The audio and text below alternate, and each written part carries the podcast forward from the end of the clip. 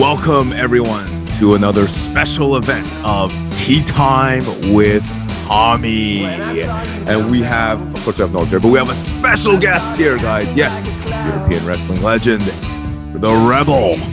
Starbuck is here. Thank you, sir, for joining us on your busy schedule. My pleasure. Absolutely. So yeah, let's get right into it. Right into it. Sure. Uh, Starbuck. First question uh, what inspired you to become a professional wrestler to get into the professional wrestling industry? Well, you know, I think I was about six years old back in the day. I was living in uh, Timmins, Ontario, the same place where I was born, it's the hometown of Shania Twain, also.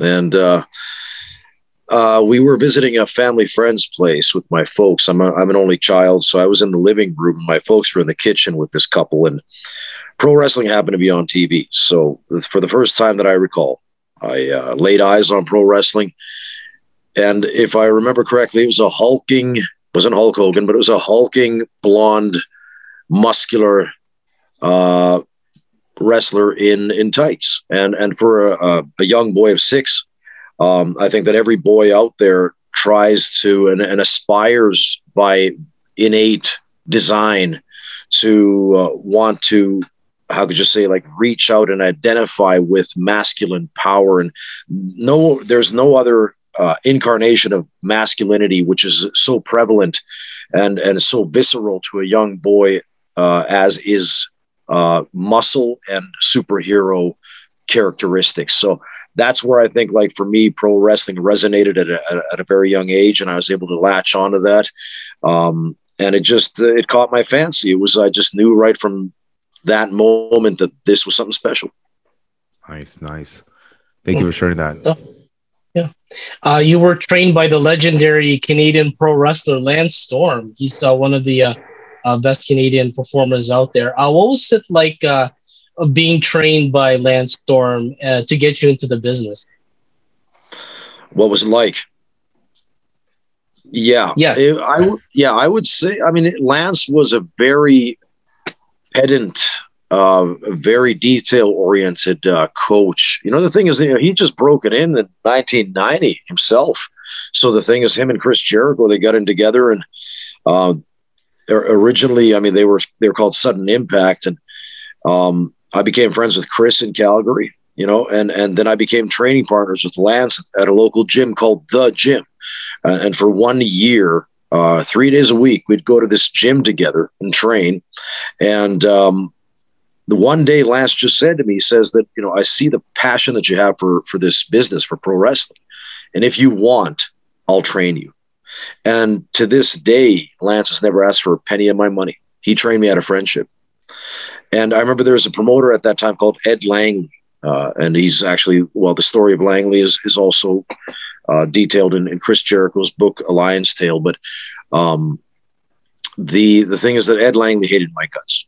He just absolutely despised me. I was his ring announcer. You know, I was I was the ring announcer from 1992, from the uh, from the fall of '92, all the way to uh, through part of 93 because I was dropped for a while because of, of, the heat that I had with Ed Langley. Um, and I said to to Lance that, well, you know, Ed hates my guts, and Ed runs the business, and the ring was at this Victoria Park Civic Center in in Calgary. And I said, what if Ed doesn't want me there?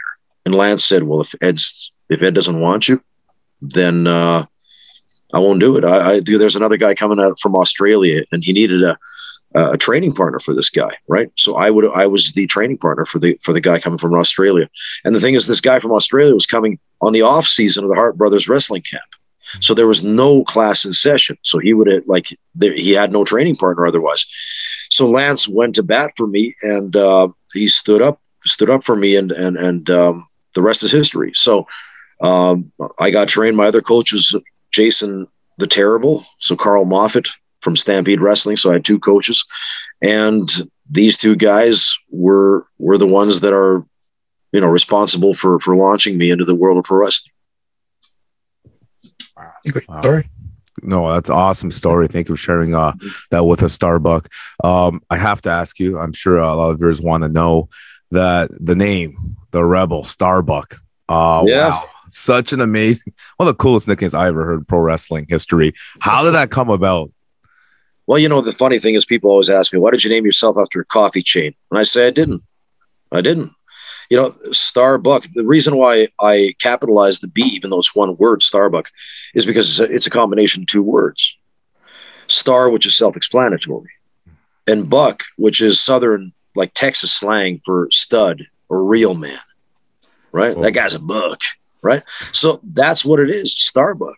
And the thing is that I originally kind of took the name from the Battlestar Galactica series. You know, back in the day, it was uh, what was the name of the guy that that um, on the original series was it Dirk Benedict or who, whoever it was back. But anyway, back in the back in the day, the early uh, the the seventies version of Battlestar Galactica, you know, there was um, you know the Lieutenant Starbuck. You know, and I and the thing is, in 2000, I also started my band Stoner Kings, and I figured I don't want to be just like Joe Schmo. I don't want to be just another another you know you know John John Doe. You know, I, I would rather be known as as a character name. Uh, I wanted my guys in the band to have character names like Blackie Lawless from Wasp. That's not his real name. You realize that, right? You know, Nikki Sixx from Motley Crue. That is not his real name. Alice Cooper is not the man's real name. You know, so the thing is that rock and roll is, is infiltrated or is like perforated with with with names artistic names that have no credence to the, the person's real identity you know um, so in that sense uh, with me taking an artist name approach to to stoner kings and you know it's like you know i was starbuck my my bassist was gonzo um, my guitarists were shank and wolf uh, my my my uh, drummer was was named Crash, you know. And the thing is that it's because I did that on purpose. I was like I always said Stoner Kings was like pro wrestling in musical form, and and that's what it, what it was to me. So the thing is that I, I but I chose the name at that time because of the fact that uh, I I somehow got this this brainchild of an idea from the Battlestar Galactica series, inspired by not that I was ever a fan of the series, but it just the name Lieutenant Starbuck or Captain Starbuck, whatever. And I thought to myself, that sounds cool, you know. And, and then I just I just took it, and then I just gave it my own twist, which, like I just explained, was Star, which is self-explanatory. Buck, which means real man or stud.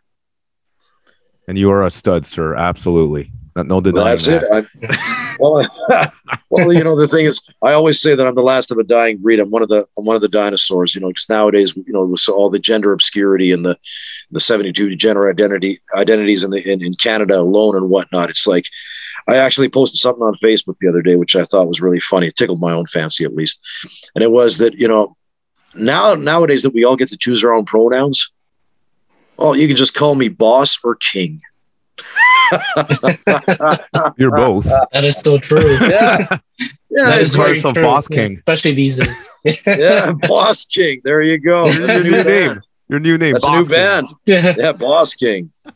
Yeah. yeah. There's so much monikers uh, in professional wrestling right now. There's like so much shows and so much promotions and uh, mm. yeah, I mean every every time like we see a, an up and coming wrestler, there's there's always a moniker that they always uh, you know um, take from uh, another uh, source or like another name from the past. So it's it's it's unique. It's so vast right now in the industry. Well, the thing is, it's like whatever has been done before is it, it's tried and true. You know that you got to realize that you know all the great stars. That There's you know Jake Roberts said it so well. He said that these guys today will never connect on the level that his generation connected the Macho Mans, the Jake the Snakes, the Honky Tonk Mans, the Hulk Hogan's, people like this. They connected on a very deep level with people, whereas today the difference is that uh, with people's ultra short attention spans due to the social media influx and just everything being easy in, easy out, fast food culture. Um, with Google, you know, your response comes at the in, in a fraction of a second. You don't have to think for yourself. You don't have to like really see any trouble or go through any trouble to get your answers to to find things out. Um, it's way too easy. Everything's just it's become automated. Um, and i think that's reflected in the fact that wrestling nowadays people they don't have the attention span uh, or the patience um, to go through a uh, how could you say like an 80s style match um, they would find it maybe perhaps boring. Now, I, I, I think that that's actually maybe a, a fallacy in and of itself because I think that if you have two guys that can really do the job correctly, um, it's whatever flew back then will still fly today. Because first of all what's old is new. And second of all the guys today and the girls today can't wrestle that style anymore. So if you have two people that go out there and wrestle let's say like billy robinson dory funk jr if you had two guys who can actually do that job with a modern flair like with with giving it a modern twist i think people go gonzo bonkers for it. And i think it was proven with uh, walter and ilya dragunov in in NXT, you know, NXT UK, is that they went out there, they did this like very similar match to let's say what something like Ric Flair versus Ronnie Garvin would have been in 1987. They beat the living fuck out of each other. Excuse my French, but uh, they they they beat the living tar out of each other. And and the thing is that that match was talked about to a large degree by all the, the people like Shawn Michaels, Triple H, and all them that went online and and and actually you know gave them praise and kudos for that because of the fact that it stood out. It was an entirely different breed of animal than what you see today uh, in either WWE or then in uh, in AEW or, or on the Indies or even largely what you would see in even New Japan. I mean, it was a different breed of cat. It was a throwback. That match was a throwback. So the thing is that whatever is old is actually new nowadays. This is an, it's an old wisdom. It's always been around. Um, but the, the problem is that you have so few of these guys and girls that can do this style maybe Serena Deeb in AEW. Know, I know Serena from my time in Japan. We, you know, we work for the same company, and I think she's the best female wrestler today in North America. I think nobody can touch her, no matter how much you know they ballyhoo over Becky and uh, Becky Lynch and Charlotte Flair, people like that, and they say that they're great. Yeah, and they are. They are. They're they're they're really good. Um, or even Thunder Rosa in AEW, but nobody can touch Serena Deeb. Serena is a cut above. And if you know the business, if you know what you're looking at, if you're a booker, if you've been in the industry for a long time, you have a critical eye to be able to assess and see and like break down what you see, you will know who is worth their stock and who is not, who's carrying the ball and who is like carrying the flag into battle, who is the leader and who is the follower. And Serena Deeb is cut above the rest. And but I'm just saying that like the, with people like Serena and Walter, there are so few of these around today that that's why uh, most of the newer talents will choose to do something which relies on what we call the dopamine kick, which is just spots. So you give the, the brain something to visualize, the eyes something to visualize, which then transfers to your brain. Your brain releases dopamine, and it's the same dopamine kick that you get from, let's say, um, that you get from social media likes if you're you know like a social media junkie and you, you live off your followers and your likes and your comments and shit like that.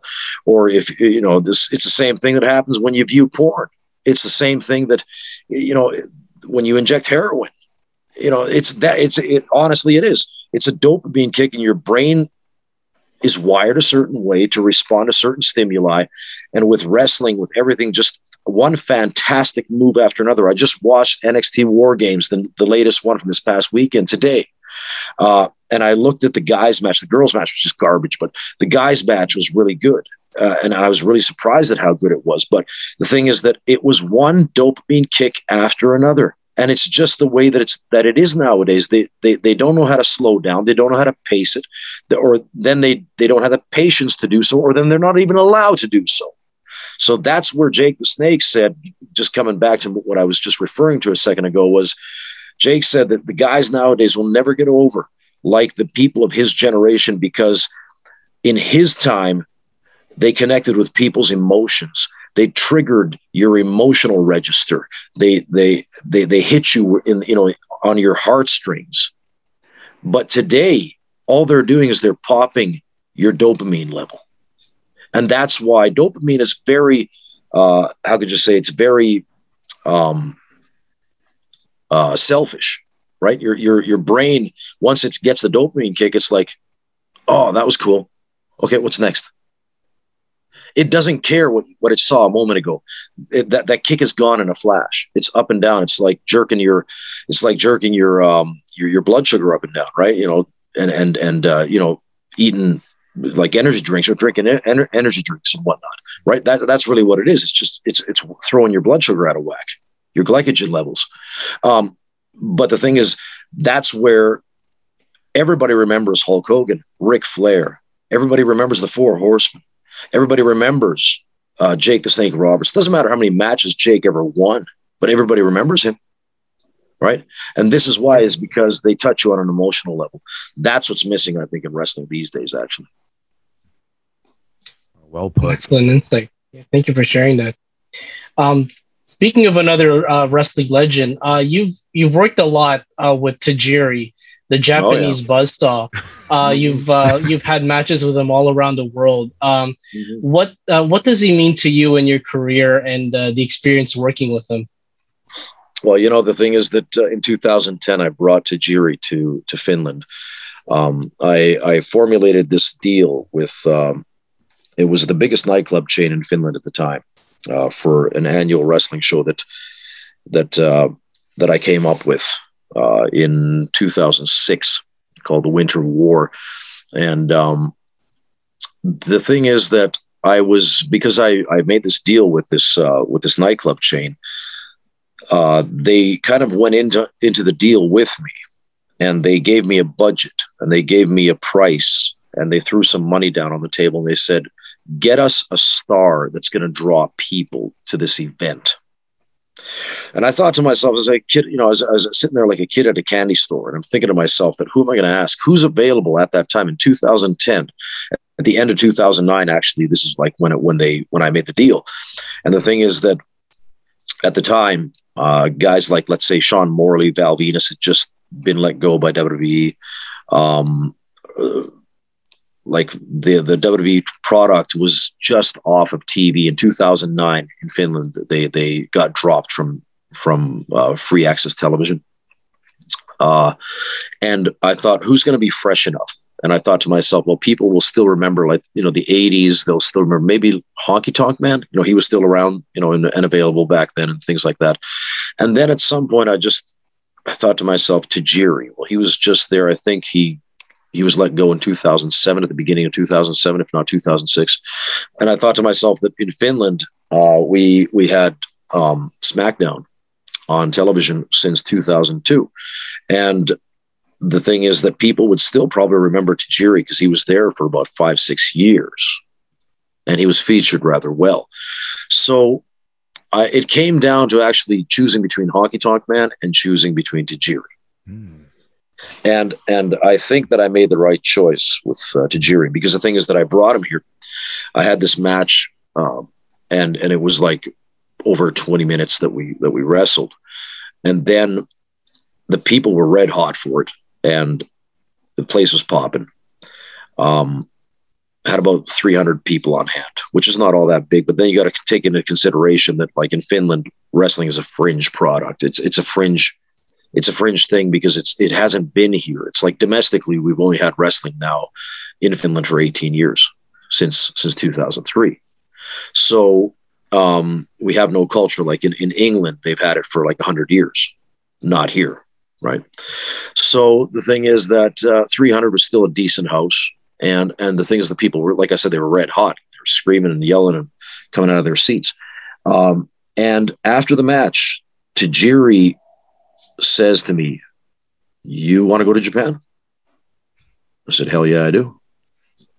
And he says, "I think the Japanese people would re- really like your charisma." And that's the one thing that the reason I got booked and the reason why I uh, convinced Tajiri wasn't just like my wrestling prowess. It was over and above that. It was the number one factor that I understood what he's looking for in talents because he just started this company or he was, was going to start this company called Smash uh, was charisma. And the funny thing is that I, I debuted for his company uh, in, it was the 24th of July, 2010. And on the same day, I wrestled two matches. There was this afternoon show, and then there was an evening show. On the afternoon show, I beat Hajime Ohara, and then on the evening show, I defeated Tajiri, and I took back the Finnish title off him. He had he had beaten one of my students for it uh, prior to that, a couple of months prior to that, and then uh, I came back and I took it off him. and I became a star overnight in Japan. Is literally an overnight sensation. After that, all the medias were talking about me. Tokyo Sports talking about me, right? Samurai TV talking about me. Weekly Pro Wrestling talking about me. And at the end of the year, in 2011, uh, in 2010, Weekly Pro Wrestling magazine at the time, the only pro wrestling magazine in the country, the only one. They used to have Weekly Gong and all those before. They're, they're done. I mean, there's only one magazine there. So, but the readership of that magazine voted amongst all companies like All Japan, New Japan, Noah, whatnot, this, that, the other, for the top matches of each company, uh, the best match of the year, the MVP of the year, wrestler of the year, this, that, the other. Um, I was voted in that magazine uh, in the top five most popular gaijin amongst all companies in Japan. I mean, on the same list, like you got Kenny Omega, right? I was in wow. the top five. Wow. I'd been there for only for only seven months. Wow. Or no, no, sorry, sorry, not not seven months. Uh, like I said, July. So that's I'd been there for just over five months. And they, uh, so you understand, like it was astronomical. My rise to to to, to public acclaim was was meteoric, and the people just loved me. And and I asked, you know, I, I was I was really taken aback by this, and I I asked so many people. I asked the the production, the TV production people from Broncos. Broncos was the company that that filmed Smash, and they also filmed uh, All Japan. Nowadays, they do New Japan. Um, but um, I, I, asked them, and I, then I asked my good friend. He's the nowadays he's the uh, doctor for New Japan, but his name is Hiroki Terasaki, and uh, he's a cardiovascular surgeon in Tokyo. Uh, I asked him, and he's he's a good friend to this day. I asked some other people, and I, I asked them all the same question: Why do the people in Japan like me so much? Why am I so popular? Because I didn't understand it. Because I don't believe my own bullshit. And they all said the same thing. They said charisma. It said it feels like you're up here, and all the Japanese people are looking up at you, and they're trying to reach you. They're trying to they're trying to extend their arms to reach you, to touch you, but they can't reach you. That's what it feels like. And I don't know, it's maybe it's just there's an innate quality in some of us. You know, it's like maybe it's a cultural thing, maybe it's uh maybe it's in my upbringing, maybe it's in my personality and my character, maybe it's my personal faith in Jesus Christ. I don't know, but I don't know what it is. But the thing is that I have something that the Japanese identified with en masse which made me a star overnight in that country, uh, which I'm eternally going to be grateful for. I mean, at my my time in Japan, more or less, was a four year period that I was the top gaijin for for Tajiri's companies, WNC Wrestling New Classic, and for Smash. I was the top gaijin for him and his companies. I was propositioned by New Japan Pro Wrestling in 2012. They said that you are now at the point where you have to make the move. You've got to come over. And and I said I, I went to lunch with them, and I, I sat there, and I said to them, you know what, Mister Tajiri needs me now more than ever, because he had just lost his money man with Smash, and he had just started WNC, and he had another money man, but the money wasn't as as much as it was in Smash. And and the thing is that he had restructured his business and he's starting over again. And but he had opened the door for me to come to Japan. I said that Mr. Tajiri uh, has and he needs me now more than ever. I'm his top gaijin. I am his top foreign wrestler. I cannot leave him now. I turned down New Japan out of loyalty to stay loyal to Tajiri wow. to help him build his company. I had the chance to go to New Japan. Wow, that amazing, huge. Uh, you know that that you know it's a huge um, you know, a major props to uh, to you, sir, for that for staying loyal. There's a lot of people in sports, especially pro wrestling, that you know loyalty is tough to come by. But what you did for him, that's uh, that's amazing. It's amazing. Well, you know the thing is, I remember there was a guy called Matsuzawa who used to be one of the Smash and WNC uh, the Office guys, and uh, he was, you know, he spoke English well, and and he was, uh, he always liked to hang out with the wrestlers, and, and sometimes, you know, with the Office guys, we'd go out for dinner or go out for lunch or whatever. And one day, Matsuzawa he took me out, and and we had this talk. And I said that, you know, the wrestling business is full of good wrestlers, but that's not really what you're looking for. You're looking for good people. Mm. And if you find a wrestler who's a good wrestler and a good person in the same package, then you hit the jackpot. But these are not these, these they don't grow on trees. They don't they're not easy to come by. There's a lot of real pricks in the wrestling business, a lot of a lot of assholes, a lot of people that sell their mother or their grandmother down the river to get over on you. You know? So the thing is it's like I, I think that's the whole thing is that that if you know you're going to be known for your your reputation in any industry whatsoever but people will know you for your reputation if you establish a solid reputation where somebody knows that you're rock solid when somebody knows that when they look in your eyes they shake your hand uh, when they when they converse with you when they when they're around you they know there's something about just like the animals you know it's like wolves wolves can smell fear and they'll tear you apart if they smell fear uh, but the same thing can be said with human beings that there's something that sets us apart. You can somebody who's who's let's say a racist, you don't have to even have them talk. There's something about them that will emit that vibe that these people it's just not it's just not doable and that's where I think that like uh, if if there's some you know if somebody's a good person, if somebody's a decent human being, if somebody's a quality individual, uh, they don't have to go out there you know wear that on their sleeve, but it's gonna show in some way, shape, or form. It always does because what's on the inside always permeates the outside. Absolutely, and uh, thank you for uh, sharing that story with us, Starbuck. Wow, that's that's amazing. It touched my heart. Your story there. All right. yeah, definitely. Heart. I yeah. was gonna, I was gonna, uh, you know, I was almost gonna start crying. I don't want to do that right now. um, but no, that was amazing story. Thank you.